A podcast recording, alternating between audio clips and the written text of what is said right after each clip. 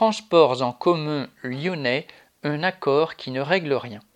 Après avoir fait grève le 20 septembre, les agents des transports en commun de Lyon et de la métropole ont de nouveau arrêté le travail jeudi 30 et se sont retrouvés à 200 environ devant le siège de leur entreprise Keolis à la Pardieu. Leurs revendications portent toujours sur les conditions de travail, la sécurité et les salaires. Le mouvement était parti d'un dépôt où un chauffeur avait été agressé, une agression de trop et ils en ont assez des temps de parcours qui ne leur permettent pas de souffler entre deux trajets, pas même parfois d'aller aux toilettes, et des journées à rallonge où les coupures ne leur sont pas payées. Quant au salaire, ils réclament 200 euros nets d'augmentation mensuelle pour tous.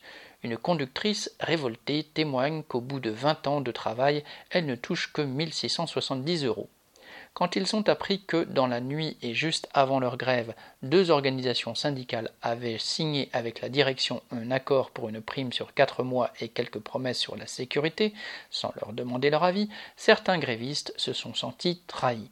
Ils ne veulent pas des miettes, mais une véritable augmentation de salaire.